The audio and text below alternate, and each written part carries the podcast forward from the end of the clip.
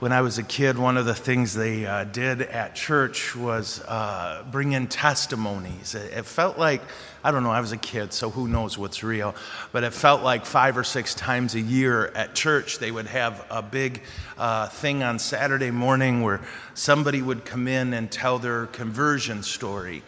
And uh, a lot of them followed the same pattern, right? Where they talked about a half hour, or when you're in, you know, seventh grade, I think that's 13 hours. Uh, but uh, they talk, and it was always 25 minutes of their life before Jesus, and and then you know, and then I met Christ, and now I'm different, and it always felt like bragging right? About their life. Their conversion story always seemed to tell everybody how cool they were before. And then, well, now I met Jesus and I, you know, share my toys. And it never really worked for me because the way they told the story, I truly, at least as a kid, walked away with the distinct impression that they had more fun before their conversion whatever that was going on in the church, I'm kind of glad it's gone now. Uh, it, it didn't convince me again of much, except conversion made you boring.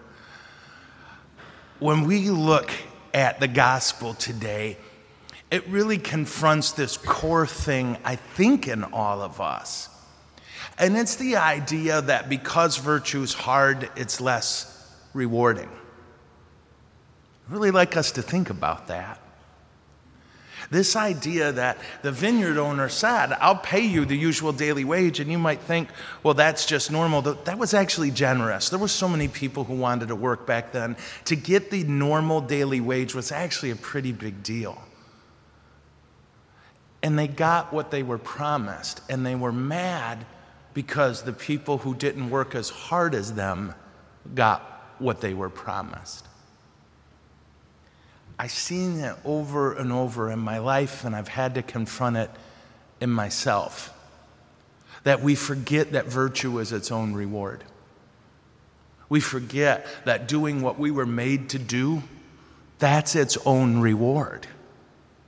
That people who choose to live selfishly or who choose to live only for themselves or for success, they might seem happier than us, but it's kind of simple. It's just that their life is easier, but it doesn't mean it's more rewarding. Virtue is its own reward. When we enter this school year, we're entering it as the, the people who went out at dawn and stood there and waited for, for somebody to say, You, you're in the game. Yeah? You're in. Let's go. And we act like the vineyard owner is so very blessed to have us. But we're the blessed ones to carry those heavy baskets and to fill them with love and learning and life. We're the blessed ones that we sweat and that we cry and that we push. We're the blessed ones that at the end of the day we can say to Jesus, I gave everything I had for your kids today. We're the blessed ones. And I pray we never forget that. Amen.